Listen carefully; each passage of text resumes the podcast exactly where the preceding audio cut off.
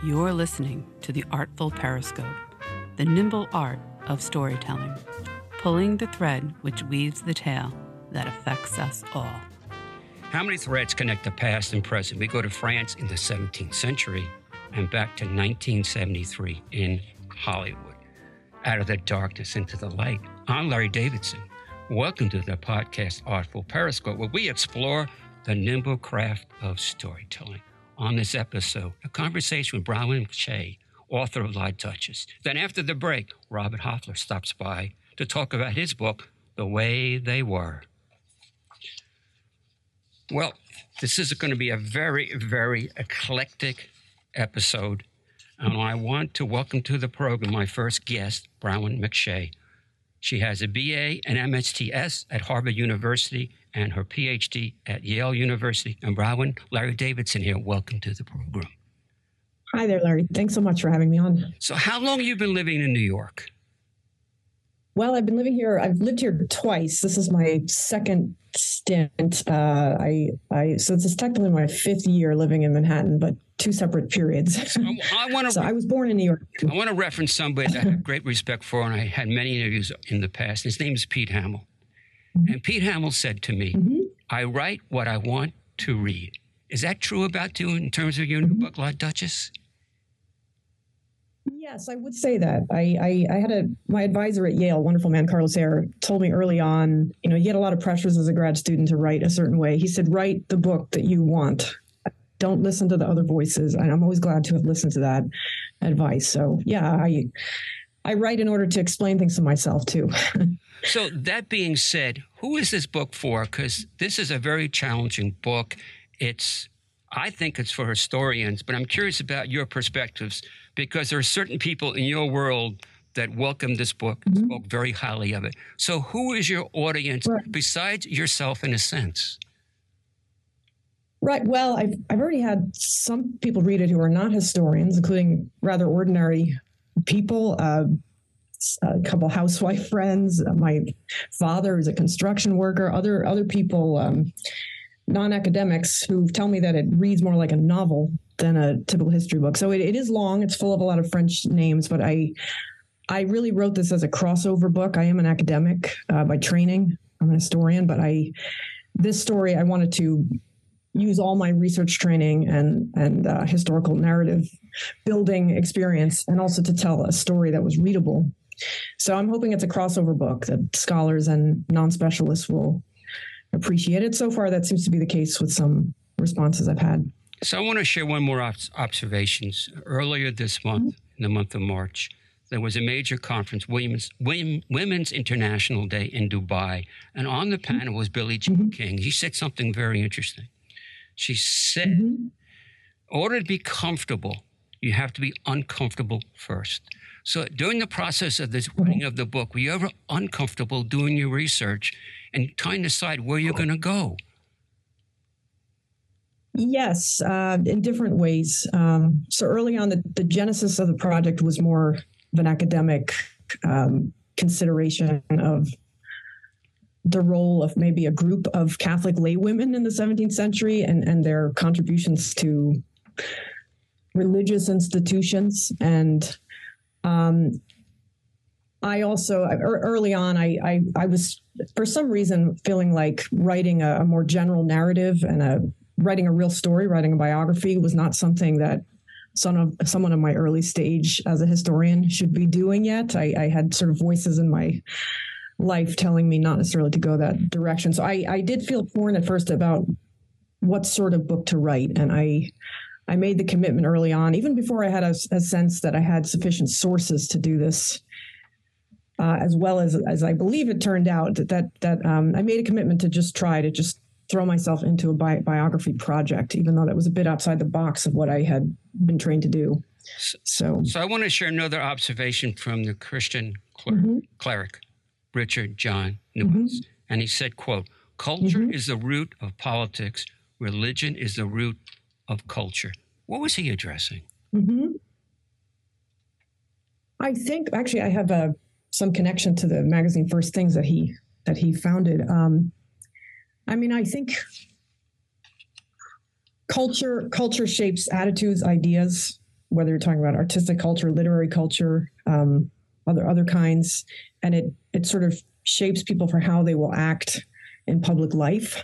But also, I think um, you know political institutions also religious institutions they also shape people they shape the imagination and they they affect uh, what sort of cultural output we produce so I, I mean i'm not a i haven't written on this subject in a, a, on a more abstract level um, but I, I i am fascinated as a scholar as well as a writer in describing uh, with the with the very close relationship of religion, culture, politics, how they're interwoven, and and sometimes when we try to distinguish all these things from each other, especially in a period like the 17th century, we end up losing uh, something bigger than the sum of, of its parts. So um, certainly, the culture in which my subject lived in. Religious belief practice animated a great deal, but also people's experience of religion was, was highly shaped by the times they lived in and the institutions around them. So let's not so. bury the lead. The title is called La Duchesse. Mm-hmm, sure. The subtitle is Cardinal mm-hmm. Richelieu's Forgotten Heiress Who Shaped the Fate mm-hmm. of Europe. Who was she? Uh, France, of France. of France. Mm-hmm. uh, her, so her name, uh, so La Duchesse, the French word for Duchess, um, she was a woman. She lived from 1604 to 75. She was the niece of Cardinal Richelieu, who was the prime minister of France, first minister of state to King Louis XIII. Um, he was a churchman, but also one of the most politically savvy figures in Europe. And he's kind of a standout figure in European history at the time. He kind of dramatically affected the French state, centralized power the monarchy. And tons of things have been written about him, but for some reason, um, something that was well known before the French Revolution, it was forgotten after, more or less. Uh, his one of his main right hands was his niece, was this young woman who he kind of mentored politically. He bequeathed a great portion of his monumental wealth, also his political network, uh, to her when he died in 1642. And she ended up having this very unusual role for a non royal woman in French political life, cultural life. Uh, she was a major financier in the period. Uh, she was really one of the most powerful women in Europe, I would say, and she she dramatically impacted French life. And um, uh, partly as Richelieu's heiress, but also in her own ways that she she went forward with after he died. And um, for some reason, she was forgotten in modern times. And I I, I tend not to kind of want to overstress this, but I, I, I do have a feeling that had her brother Francois, who was a bit of a disaster and whom Richelieu had wanted to be his main heir, had he had he accomplished half of what she did. Uh, he might have been remembered more as the Duc de Richelieu. There might have been more monuments to him over time. So so there's something that I call the dustbin of history. It's almost lost and found. Mm-hmm. Joan of Arc we know about. Mm-hmm. Marie Antoinette we know about. There's mm-hmm. now a TV series mm-hmm. that's going to be following her story. So mm-hmm. why was this woman, as you described, was so powerful mm-hmm. in her time frame, forgotten, and how did you resurrect her? How much research you have to do to, to find her? Yeah, well, I think there are uh, maybe two main reasons she was forgotten. Um, the period, I mean, once the period she lived in gets further away in time, it, it's natural that the most famous people, like her uncle, are going to eclipse her in, in memory, right? Um, but she also, because she couldn't inherit public office, she could not be the actual prime minister of the country. Uh, a lot of her power and influence was informal and not always in highly institutionalized, recognized form. So uh, the way in which history has tended to be told the various projects, institutions that she herself was a driving force behind. Um, scholars of those institutions and um, uh, events tended, just as, as many histories do, to prioritize people in official positions and, and kind of clergymen and statesmen and others who were involved. And she and some other women actually uh, tend to kind of they tended to sort of get slowly written out of some of these stories and um, but also another reason some of the uh, palaces, some of the properties she owned, which were truly stunning. Uh, her her Chateau de Rueil, uh, west of Paris, was very much admired by Louis XIV. He would scamper about the grounds as a toddler and a, a, right. a young child. Right. He got some of his ideas for Versailles from his palace. Those some of those buildings that she owned and that Richelieu had owned were actually torn down after the French Revolution. So the, the French Revolutionary rupture, uh, some of the physical remains of her her legacy disappeared, and I think that added to her being forgotten. Um, and uh, enough survived, very much associated with Richelieu himself, that um, that of course he's very well remembered. But um, his relationship with his niece was. Uh, it was remembered, but the novelist Alexander Dumas uh, kind of dramatized it, although he used rather negative portrayals of her from the political press of the time. Um, and then there was a biographer in the 19th century, uh, very pious French aristocrat who kind of whitewashed some of her story. So I, I, had some, there were some ways in which her story had survived in kind of old French texts and also in the footnotes of different scholarly discussions of various things. So I had I had to kind of piece together. I found enough about her that I realized there was a story there. Um, but then I had to kind of go to France. I spent a number of years, mostly summers, going to archives. I went to Italy and Rome. There were some archives. I, I, I spent a number of years just collecting everything I could, letters, contracts, um, things that, that she was associated with. Um, and then also there's a tremendous digital uh, source record these days that I have access to that 19th century biographer did not. So, you know, at my fingertips are all these early printed sources that I can read online memoirs of people who knew her, and you can kind of quickly search her. I, I, the, the source base ended up being dramatically bigger than I was even hoping for. And this is despite the fact that some of her letters she burned. So there are some secrets in her life that she she buried uh, that I was not able to talk about. so so let's so. follow up on that word secrets. The mm-hmm. Gabriel Garcia Marquez says we have 3 mm-hmm. lives: a public life, a private life, and a secret life. There's a scene in the book where mm-hmm. Cardinal Richelieu is dying and he whispers into mm-hmm. Marie's ear. Was he sharing his personal secrets or what was he telling her at that point as he's about to pass away?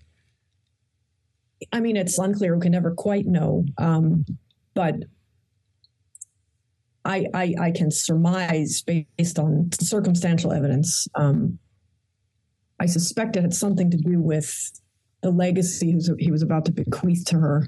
I don't know to what extent she was aware of how much he'd be giving to her when he died. He did say some things. There, there were witnesses when he died, so they know that he said loud enough for people to hear that she was the one person alive in the world that he he truly loved. Um, he had lost a number of loved ones in the past, so his affection for her was vocally expressed in the room out loud.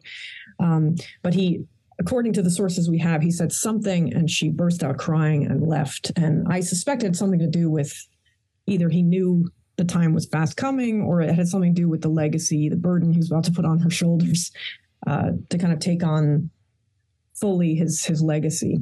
So I just with want, a team of lawyers. Just want to switch gears mm-hmm. for a minute, and I find this very mm-hmm. interesting for anybody that puts the time in to read the books. Uh, Lee who wrote Pachinko, who I love as a writer, said, I make a lot of demands of myself, therefore, I make a lot of demands for the people who are going to read my books. Mm-hmm.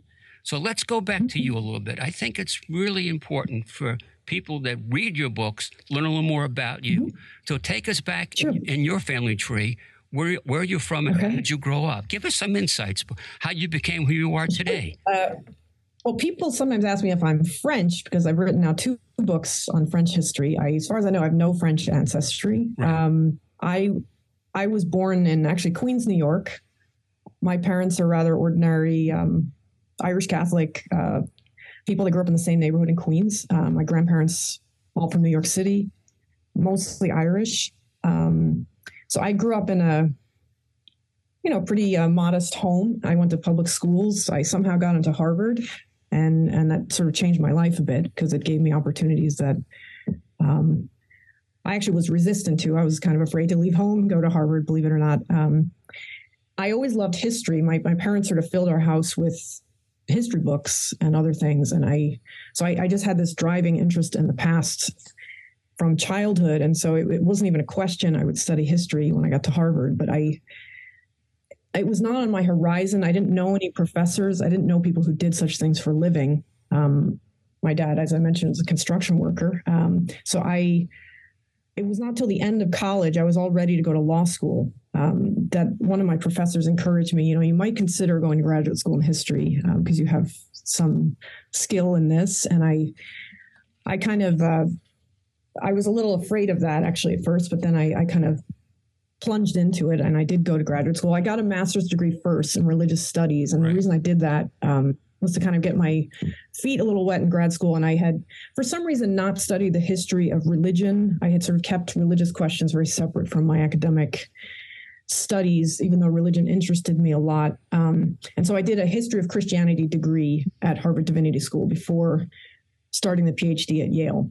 And that actually, that time at um, Harvard Divinity School, I was studying history, but it, but it was in very religiously informed discussions with various scholars of different backgrounds. And um, it kind of helped crystallize the path I wanted to go forward. I wanted to become a historian of religion and culture in Europe. Um, and that's that's how I that's where I ended up. So it's not it was not a path I could have predicted, or it made my parents a little nervous here and there because they they had hoped I'd become a lawyer and make a lot of money. So, well, I, I have two law- two lawyers in the family. We don't need any more lawyers. Okay. So I think you chose the right path. So okay. A big picture in my mind. How much of this this book is about the separation of church and state? And the reason why I say that, if I can be mm-hmm. political for a second, in this country is supposed to be a separation of church and state. Now, I see what's mm-hmm. happening. That separation is getting narrower and narrower in terms of religious communities, evangelicals in this country. So, in those days, how important was if there was a separation of church and state, or did they meld together? Because I look what's happening today, and I see that separation not as far apart as it should be. Well, I mean, that's a. I would say, looking at the period I study, the separation is still dramatically uh, present in a way. The period that I study, there was certainly a distinction between church and state, um, that these were distinct spheres, but the idea that they should be separate was really that that would be considered a very radical notion that only a few religious dissenters in Europe at the time would have supported. Certain radical Anabaptists, uh, um, so, I mean, this is long before, I mean, the United States is really the first nation founded really promoting the idea uh, in, in the revolutionary period. So, this is long before that. And there, um, France in particular, it's it's officially a Catholic country in the 17th century, as it was for centuries. Uh, there was a, a, strong Protestant minority. Many of the nobles were Protestant, um, but for at least a period, they worked out a kind of relationship with the crown and they were serving in public offices until later on the 17th century. Um, there, there was actually a, a, period of more persecution of Protestants later on uh, after this tr- pretty dreadful period of religious warfare. This is before Marie's time in my book. Um, anyway, so there, the crown of France, the the political authorities actually had a lot of say over the church. So the choice of bishops, for example, uh, the papacy kind of tolerated uh, that the crown of France would choose bishops. Um, and Marie, as the advisor to the prime minister, who's the advisor to the king, actually from quite a young age sometimes had input on who would be chosen for high level bishoprics in France in mission settings. Um, many of the people kind of financing the church, churches, uh, institutions, are also financing governmental offices. Uh, there's a, a, level of comfort that these things can be mixed together, certainly among the, the political class of the country, um, more so than sometimes the clergy liked, I would point out. So some of the clergymen with whom this Duchess and others worked uh, didn't necessarily like that sometimes they were asked to do kind of secular duties in their in their positions, uh, along with uh, traditional religious ecclesiastical duties. So, so yeah, it's a very different world from uh, the United States today. The, the, the way the United States was founded, and and it, it, my my hope is I'm trying to just um, I don't make a statement about like I, I don't have I'm a historian looking at this period. I, I don't have any desire to see this close marriage of church and state resurrected. Um, that's that's not one of my goals in life. Um, but but you know some readers interested in contemporary church state debates uh, they might at least find a kind of different sort of canvas to put their own thinking uh, against a, a sort of foil for their own thinking in my book so is it fair to say if I break the book down into two parts, and and that's really very mm-hmm. simplistic, quite honestly, mm-hmm. that there's two parts to her life: early mm-hmm. years when the cardinal was still mm-hmm. alive. Mm-hmm. And then after he passed away, her mm-hmm. life changed dramatically. She had supporters, but she also had some very famous enemies. Is that true? Mm-hmm. Yes, and um, yeah. So I, I, actually I don't think that's simplistic what you said because I broke the book down that way too. I, I, make the sort of part one and part two are before his will is read and then after the will is read, um, and and these I think she herself probably saw her life in these two major uh, epochs, kind of. So once she was Richelieu's heiress and Richelieu himself is no longer in power, there are powerful families in France that uh, strongly resented the the influence that the Richelieu family had gotten in political life, and some other kind of newer families or less uh, families of less exalted noble lineage. Um, and so she had enemies. There were people who, after he died, probably wished to see her and her relatives killed. I mean, this was a dangerous time. Um, she managed to uh, she managed to secure a, a pretty close position in, in, the regency government of Anne of Austria, the mother of Louis XIV. She was governing on behalf of her son, the future Sun King.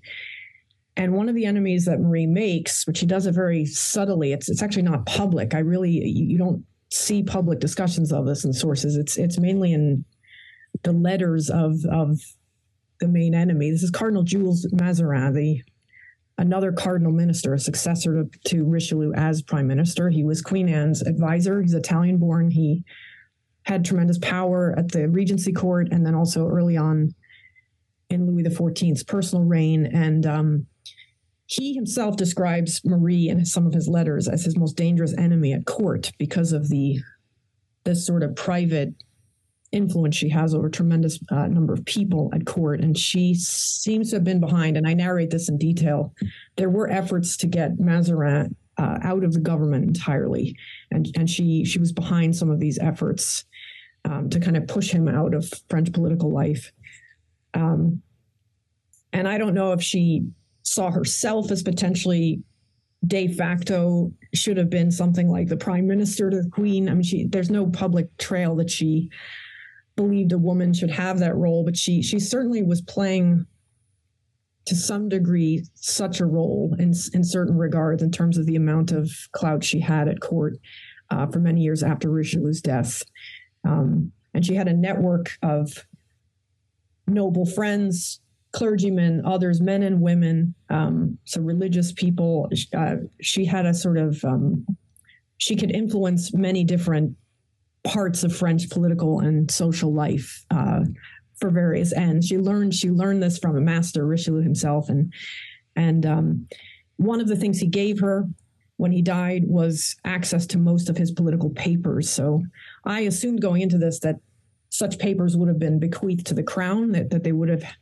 been readily available to someone like Cardinal Mazarin when he's in office. But Mazarin actually for would have had to actually ask Marie for access to some of Richelieu's right, right. papers when he was in office. So so she actually um, she knew a lot of people's secrets. She knew a lot of things that most most mortals in the even high up in French government did not did not know. So, so. let's reset. This is the podcast Artful Periscope. Sure. I'm Larry Davidson. My guest is Bronwen McShea. We're having a fascinating conversation. She's carrying me very, very well because my knowledge is nowhere near hers. But I want to refer, refer to chapter 26. The chapter is called mm-hmm. Across the Atlantic.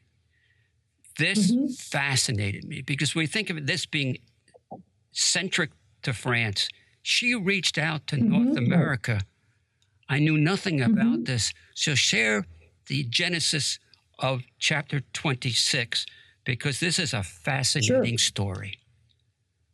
Yeah, and actually, that's actually how I discovered her in the first place because my first book was on Jesuit missionaries in colonial North America. I I did my my research as a graduate student was on French missionary and colonial activity in North America. I wanted to know more of the French backstory of the French presence in North America, and um, I I realized that some of there were some powerful lay people, I'm using that term because I'm looking at the Catholic uh, world at the time, um, including women who sponsored institutions in colonial North America. She was the foundress of the first charitable hospital um, north of Mexico. Uh, this is in 1637, um, and she she sent she sent nuns from kind of an innovative nursing order, um, Augustinian women from France to staff this hospital, and it she wanted it to cater to Native Americans, who many of whom were suffering from smallpox, unfortunately brought to the New World by Europeans. Right. They, it was there when the French arrived, so the French didn't have scientific knowledge of that. Um, so this hospital was founded uh, as part of the Catholic mission, but she had kind of a more social charitable orientation uh, when she looked at mission work, which was kind of advanced for its time. And then, startlingly, I actually noticed she she had a hand in early French Catholic missions in South and Southeast Asia, in Madagascar, in Tunisia, in Algeria, uh, in other parts of the world. This is a period where the French are just beginning to expand commercially and colonially. They're trying to catch up with Spain and Portugal. And Spain and Portugal actually have this monopoly on founding missions that the papacy had given its blessing to since the 15th century, uh, since the time of Columbus. Um, and the French are trying to sort of cut into this. And she very kind of smartly negotiates with the Pope.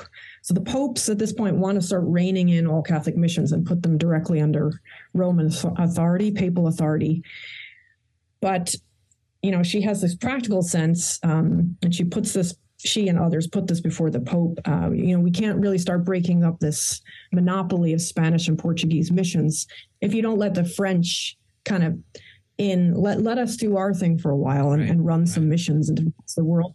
So she literally sponsors um, some of the first French overseas bishoprics in mission territories. So she kind of she owns uh, several missions financially in Southeast Asia and also North Africa and um, she she had a very global uh, for the time a, a, global interest that I uh, I don't really see among any other nobles. Uh, so uh, in her context, unless they're kind of members of the royal family or something. So um, she she was kind of a pioneer in this regard. You know, whether regardless of what people think about missions themselves, you right. know, that's right.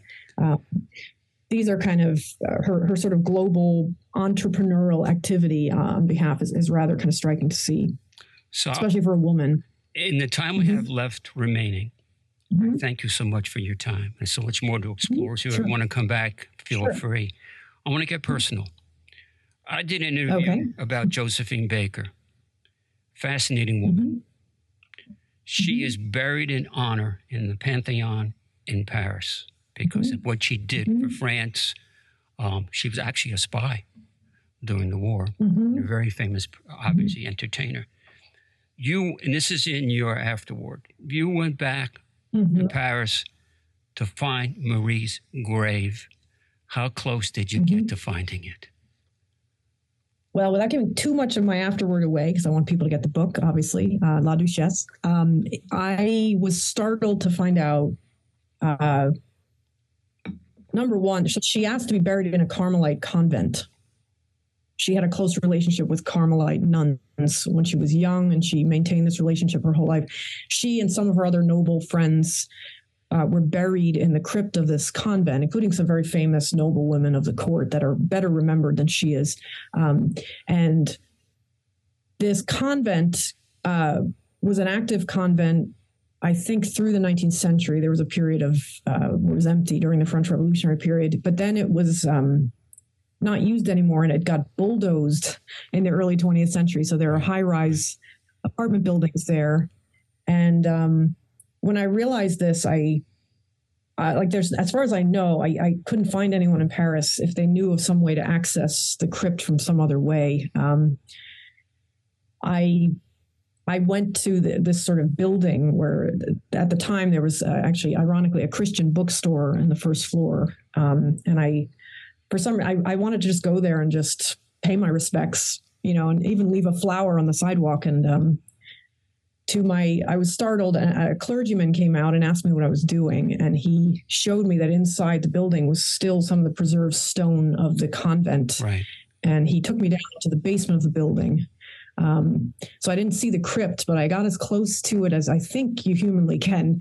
Uh, there might be some other passageway, some other neighboring building in this part of Paris. So maybe if someone reads the book uh, and they know of some secret, they'll they'll let me know. Um, but yeah, there's no monument to her, and even her home for many years, the Petit Luxembourg, uh, is where the president of the French Senate is based. So there's a little plaque about its history. Um, right near the French Senate building, the, the Luxembourg Palace. And um, there's just um, even the, the sort of memory of her importance in that building has been a bit kind of muted over time.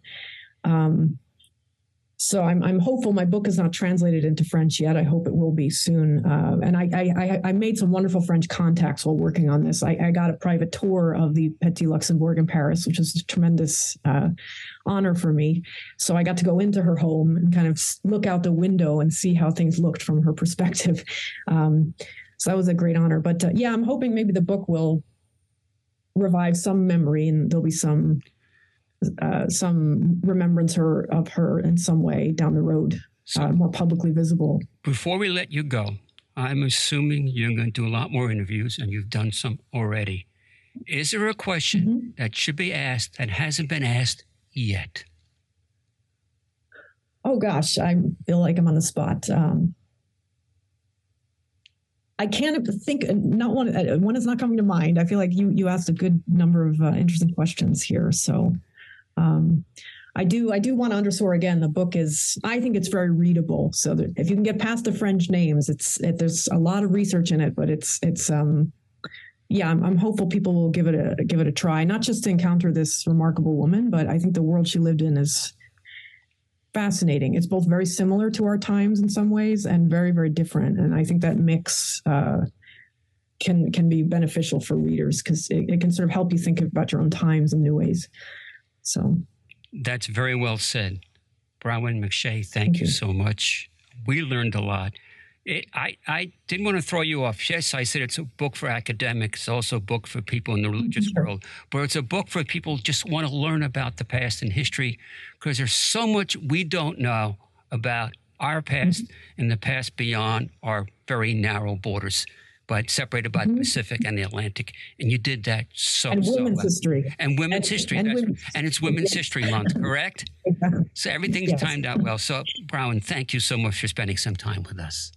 Thank you so much, Larry. I really appreciate it. Thank you. Uh, after the break, we're going to move ahead and talk about the making of The Way We Were with Robert Hofler. We'll be right back.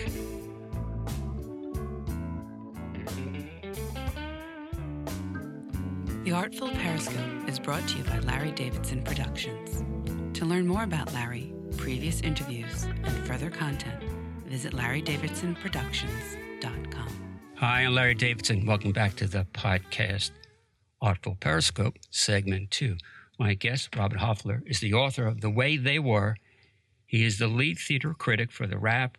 In 2020, he received the award for Best Theater Reviews from the LA Press Club.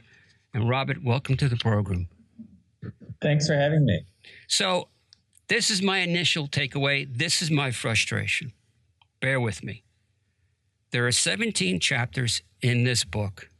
I think each chapter from 1 to 17 could be a standalone interview.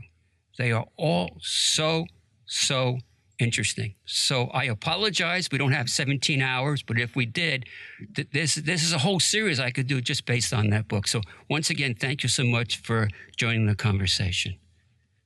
Well, thank you. I wasn't expecting that to go in that direction, but anyway. All right. Well, maybe you. it'll go uphill or downhill from here. I, I don't know. so there's a, there is this fam- very famous phrase, especially in the world of making legislation. It's making sausages. How much of this book is the movie version of making sausage because you take us behind the scenes, the good, the bad, and the indifferent. And I really appreciate that because I'm a big movie buff. Well, people ask me why I did this movie, and people come back that uh, they don't believe it's a great movie, but I'm interested in the movie because I find it an interesting movie. Uh, and I find the backstory of it very interesting. I find, you know, there was an hour of the movie that was cut out that had to do with the blacklist. And the blacklist was very interesting to me. Um, because I grew up in the 50s in a very conservative family. And I had asked my mother and father at one time if they supported Senator Joe McCarthy. And they, they, they said yes, but we didn't agree with his methods. But I have a feeling at the time that Joe McCarthy was at the height of his power, my mother and father supported him completely. And so I, I remember seeing the movie in 1973 when it first came out. And I was very interested in that because I was like a lot of kids who are raised by conservative parents. You're conservative and then you become liberal. And if you're raised by liberal parents, you're liberal and then you become conservative. So I was very interested. And in 1973, this story was much more controversial than we might think it was. Uh, Ronald Reagan was governor of California. Ronald Reagan in 1947, which is the year of the blacklist in the movie, was president of the Screen Actors Guild. And uh, he was a friendly witness for the House on American Activities. Richard Nixon was the president in 1973. And in 1947, that was his first year in Congress, and he was on the House on American Activities. So to make a movie that was the anti-blacklist movie, and you're having Reagan as the governor of California and Nixon as the president, uh, that was very interesting to me. And then many years later, uh, when I was an entertainment journalist, I interviewed Sydney Pollack, who directed the movie, right. and I asked him about the hour that was cut out of the movie, and he confirmed that for me and said it was it was terrible. It didn't work.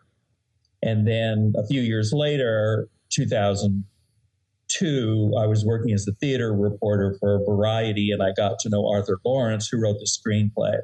And there had always been rumors about Broadway that the story of Katie and Hubbell, Barbara Streisand, and Robert Redford was really the story of Arthur Laurents and his longtime lover, Tom Hatcher.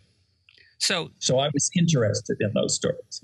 Remember what I said at the top 17 yeah. chapters. I could do 17 separate interviews. you just touched upon something that means an awful lot to me. I have the book in my hand right now because I interviewed him.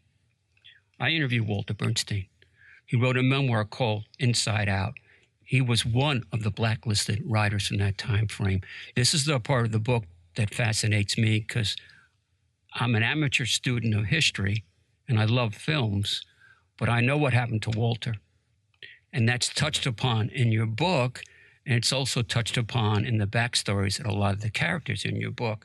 So let me let me go to, um, and you can amplify that if you want. But I'm going to pose this question to you: Is your book a definitive account of a film that changed the rules of making movies and defined romance? Is that accurate, or is that kind of a mismatch?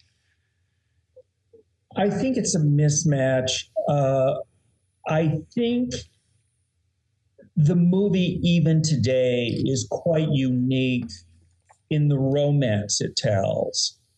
I don't think it changed how movies are made. Uh, movies are made differently today.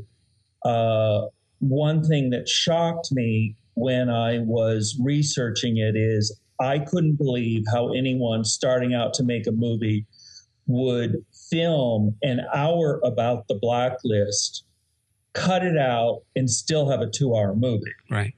That seems to be very bad planning on somebody's part. And of course, the problem was that Arthur Laurents wrote the screenplay. Robert Redford didn't like it and really wouldn't do the movie unless they rewrote the Hubbell part. And it was clear that Arthur Laurents didn't want to rewrite the Hubbell Gardiner role. And so they brought in other writers to do that. But the film today remains unique for me, and I, I think I'm speaking for other people, because it is telling the story of the Jewish girl and the Shagets. Now, with Woody Allen and Larry David and Ben Stiller, we have so many uh, movies or TV shows about the Jewish guy who falls in love with the shiksa. But the the the Shagets is still kind of not a very explored uh, character in movies and and fiction, and I think that that is unique with this movie. So, I've interviewed a lot of writers that have had their books optioned. And once it's optioned, there's no guarantee it's going to be made into a movie because there's something called turnaround, which I think you know exceedingly well. And I do know Nelson DeMille. It took many, many years for the General's Daughter to be made. They went through three lead actors. Finally, they got John Travolta. So, what I didn't know reading this book, this movie's based on Laurents's novel um, a year or two before. So, how did the novel translate to the movie? You touched upon that. There were a lot of rewrites, but he wrote the book. So, he was invested in making this movie. So, what happened between writing the book, having the book published, I don't think it was well received, and ultimately the battle to get this movie made? Well, it was a very unusual circumstance with that novel that the first thing he wrote was a 100 page or 125 page treatment.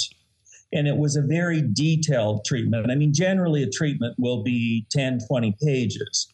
Uh, but he wrote 125. And so, ba- and he had conceived of it as a screenplay first. And then it was while he was writing the screenplay, he also wrote the novel. Uh, and it is interesting to read the novel because you kind of get an idea of what he envisioned the movie to be. But it, it, it's not as though it was a novel and then he adapted the novel into a screenplay the, the, the idea of the movie came about because the producer, Ray Stark, who had produced Funny Girl on Broadway and the movie, wanted to do, or he had Streisand under a four picture contract, and he wanted to do another picture with her. And so he went to Arthur Laurents, who had directed her in her Broadway debut in I Can Get It For You Wholesale and said, write something for Barbara Streisand. And this is what he came up with. But it was originally conceived of as a movie, and concurrently with his finishing the screenplay, he also wrote the novel. And if you've read the novel, it reads like a screenplay. It doesn't read like a novel. So, what I want to do right now is I want to give the subtitle to the book the way they were. Subtitle is How Epic Battles and Bruised Egos Brought a Classic Hollywood Love Story to the Screen. Once again, just just my observation. This book is really about my observation. Relationships. Streisand, Redford, their characters, Katie and Hubbell. But more interesting, beyond that, Arthur Laurents and Tom Hatcher. And then the relationship between Laurents, Ray Stark, and Sydney Pollack. That is almost at the heart of the novel. Bruised egos, the battles going back and forth, the tugs and the pulls I found that so interesting how you portrayed that in terms of the inside look at the making of the movie. Well, I think each chapter I named after two people or a person and a character. So one chapter is Sydney Pollack and Arthur Laurents, and then another chapter is Ray Stark and Ryan O'Neal, who he wanted to play Hubbell. Uh, and so that's kind of the way that I structured the book. But yeah, it was. It was a lot of a lot of fighting. And it was interesting to me because I felt that I was dealing with five very smart people and I could see their side of things, uh, even when they got into these huge arguments with each other over the movie. With Arthur Laurents, I think he was particularly hurt because it was his story. And when I interviewed him, I interviewed him many times when I was a theater reporter at Variety, but I did ask him once, well, were you really writing about yourself and Tom Hatcher? And he didn't. What he said was, I was writing about myself in college as a political radical, and I was writing about being blacklisted in Hollywood. Uh, so the story was very personal to him. Uh, I don't think that the Hubbell character was necessarily Tom Hatcher, but his relationship to Tom Hatcher certainly inspired it because Arthur Laurents, being Jewish throughout his life, was was attracted to very, very gorgeous Gentile men from Farley Granger, who was a movie star right, and who right. he met on the set of Rope, which was an Alfred Hitchcock movie that Arthur Laurents wrote, to a number of other men that he had affairs with, and then with with Tom Hatcher. So that his attraction to these gorgeous Gentile men, I think, was an inspiration for that character. So, Robert, for the fans of movie making and getting an inside look, correct me if I'm wrong, the film director David Lean said, if a script contains five great scenes, it would be a success. Did this movie have five great scenes?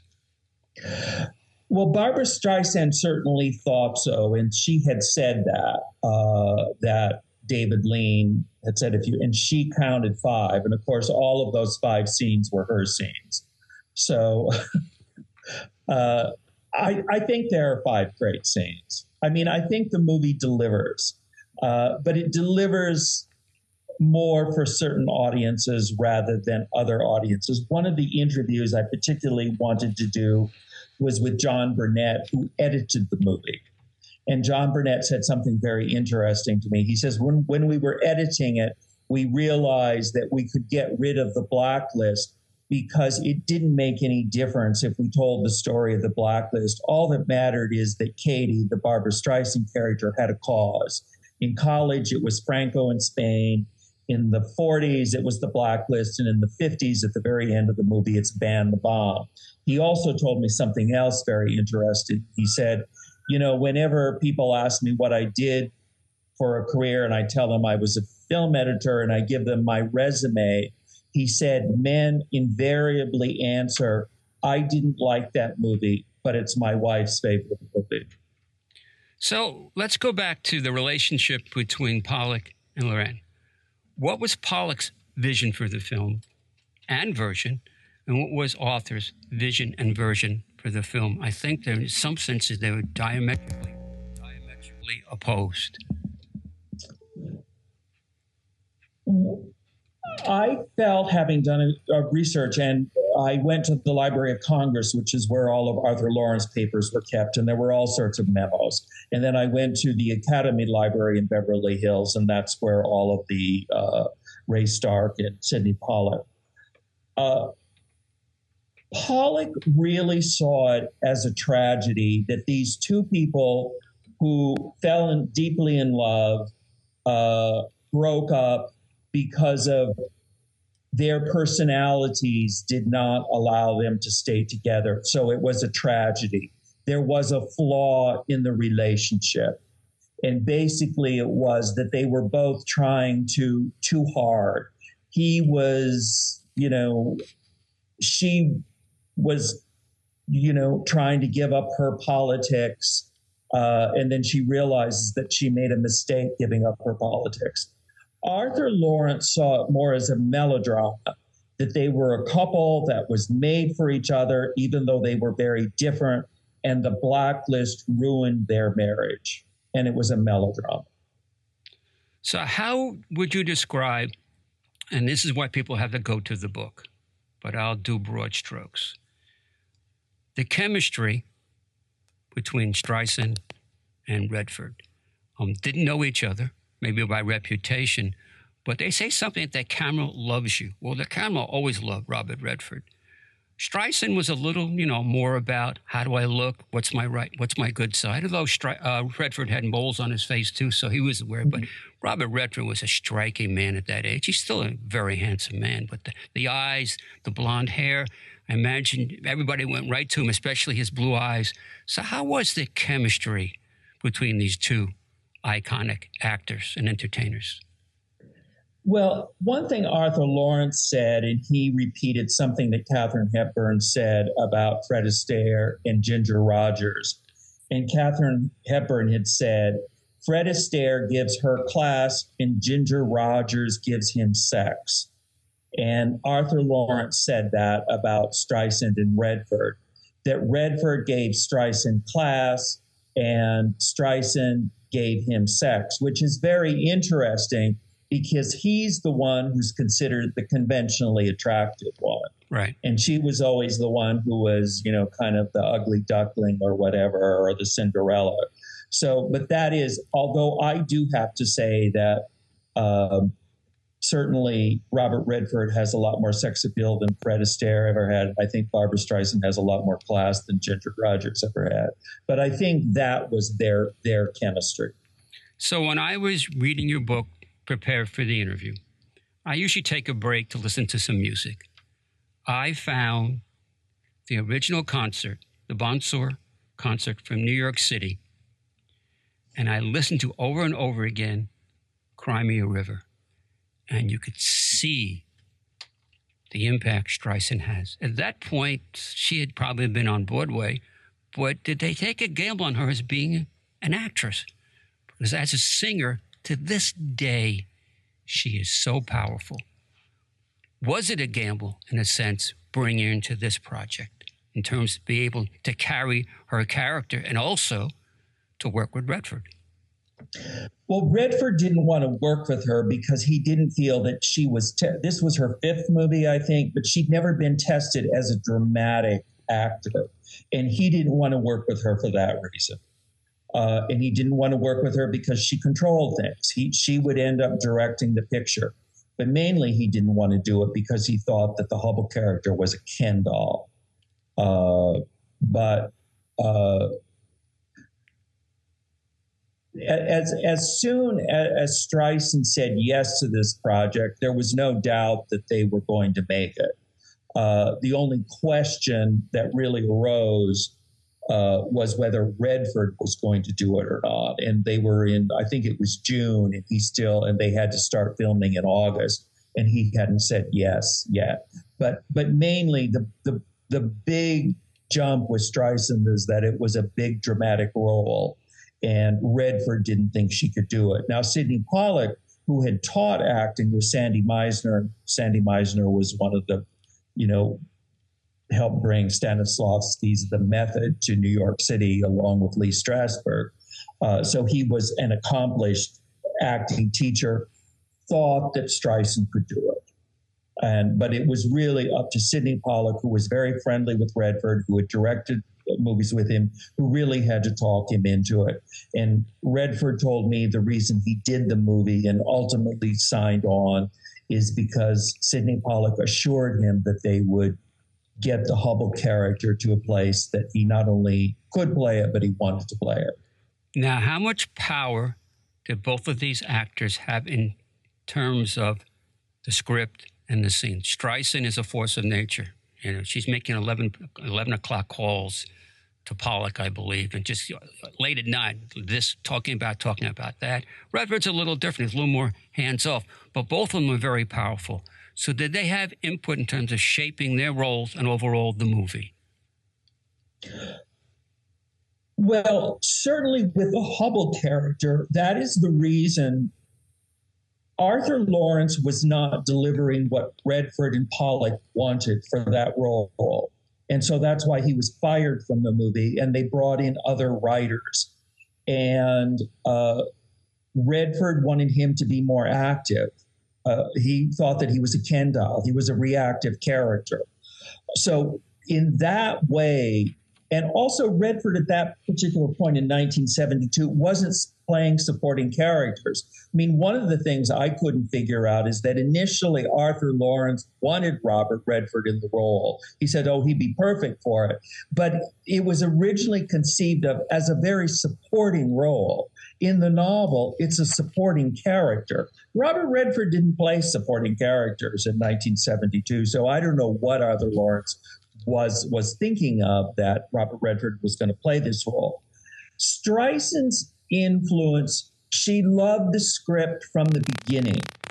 She and Ray Stark and Sydney Pollack read the 125 page treatment that Laurents had written, and they all loved it, particularly Streisand. The influence she had is that there were so many rewrites that she was the one who brought back lines that Laurents had written. But I was surprised how really little influence she had in the end because there were two scenes that were cut out of the movie between a Friday night preview in San Francisco and a right. Saturday night preview. 11 minutes were cut out, and they were two of her favorite scenes. And I was surprised that she didn't have the clout to put those scenes back in the movie. And to this day, she is trying to get those two scenes put back into the movie. So, in these days, when there's uh, love scenes in movies, they bring an intimacy coordinator in that eh, whether it's movies or television. Were there any qualms between Redford and Streisand about doing the love scenes? And did they have input into those?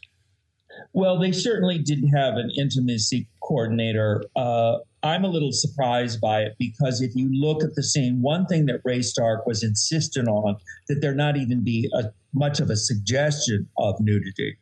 Uh, so I think you see her at one point take off her blouse. And so you see some bare shoulders. And then she gets under the covers of the bed and he's bare chested. And then he rolls on top of her. And it's not even sure that they're actually having sex. He kisses her on the neck, just as he does in the novel. And then he falls asleep on top of her. And she says, Hubbell, it's Katie you know it's Katie. That took two days to film. And one of the reasons it took two days to film is that Streisand, who had a crush on Redford, asked for take after take after take. Right. And finally, Redford gave a look at Sydney Pollack. I've had enough. So there's a lot of stuff in here. We, we can go back to the scenes of some classic scenes, but there's a scene in the book that speaks to Redford as a director. It wasn't the director of the film, but I believe there's a scene where it involves tying her shoes. And it's another scene where he tells her to look down and look up. He's intuitively directing her, even though he's not the director of the film. That's what that was fascinating. Just, that's a little moment, but that was really fascinating take on your part. Well, that was something that I got from the actor James Woods in the interview that I did with him. Uh, he played Frankie McVeigh, and if you know the college sequences in the movie, he is her communist comrade. And he had talked about that there was a restaurant scene, and he had told Streisand after the first take, he said, You know, if you look down and then up, it will make you much more vulnerable. And it was James Woods who said, you know, this was years before he made Ordinary People. Uh, and he was very surprised at how good Redford was at directing another actor. And I think in the other scene you're talking about where he ties her shoe, he added a little pat to it. And it was Streisand who said that that little pat kind of made all the difference. Now, the little pad and the tying of the shoes was not something Arthur Laurents wrote in that scene on the Sidewalk Cafe, and Arthur Laurents hated it. So we got a few minutes left. I do want to touch upon one of the classic scenes. They're going back and forth between New York City and California, now back in New York City. And shooting a film in New York City can be very, very difficult. The scene is in front of the plaza. Is this the scene where she sees him after five years have passed and she brushes his hair. Is that the scene? Is that one of the classic scenes where he reaches up and touches his hair? It is. Uh, and it was a gesture that Streisand came up with that she wanted something that could be repeated throughout the movie. And in the original script, there was a line where she brushes his hair aside and he says, gray. And I noticed in the script the word gray was cut out uh, because I guess Robert Redford didn't want his character to to have aged. The other thing that's very interesting to me about that is, and this is one of the one of the ways in which Streisand did have some control. She fought with Pollack on an airplane ride from Los Angeles to New York because that was the last thing they they filmed, and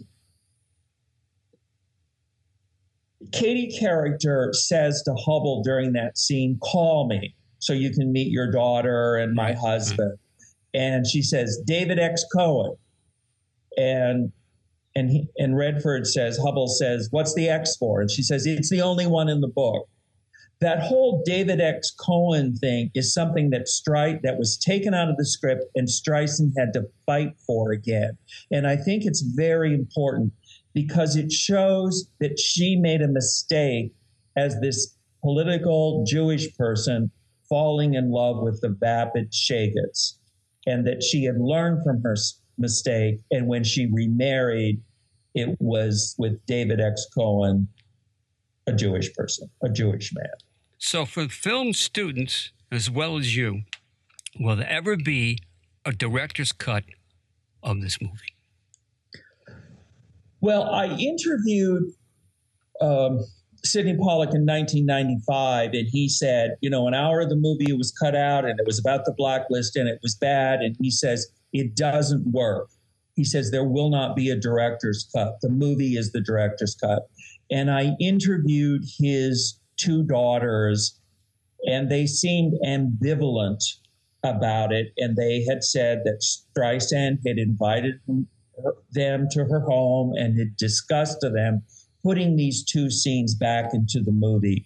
But I don't think that they have allowed that the the Sydney Pollack estate has allowed uh, Streisand to put back in those two scenes. But if you want to see them, you can buy the DVD version, the 25th anniversary DVD version of The Way We Were. And there is a special feature called Looking Back. And you can see the 11 minutes that were cut out from the Friday night in San Francisco preview to the Saturday night preview. And those lost scenes of 11 minutes, but the whole hour of the blacklist, that, that's gone. So I'm going to end segment two with the way I ended segment one and ask you I know you've been doing, I hope you've been doing a lot of interviews for this book. so, in the course of doing all these interviews or the interviews to come, be Nostradamus, will there be a question that hasn't been asked of you that should be asked? Well, there is a little regret I have about the book because the research was done um, during the pandemic. And so a lot of libraries were closed. Uh, I remember I went to the Academy Library in Beverly Hills and I had reserved two days finally when the pandemic was over. And even then, I got to spend one day at the Academy Library. And then the second day, I got an email the library is closed because of COVID. And thank God I had done my major research. But this is getting off and really into a subject that we didn't discuss much. But Arthur Laurents had always said that he was blacklisted.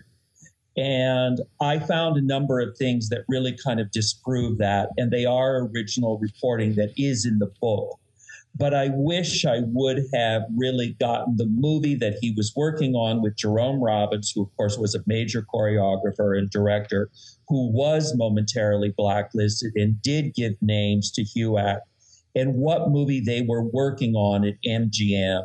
And I wasn't able to go through all that, but there was kind of definitively that Arthur Laurents was not blacklisted, and he this was another myth making on Arthur Laurents's part. Robert, thank you so much. The book is called The Way They Were: How Epic Battles and Bruised Egos Brought a Classic Hollywood Love Story to the Screen. Robert Hofler, thank you so much. Thank you. All right, I want to thank once again Robert and Bronwen. Till next time, I'm Larry Davidson. Bye bye.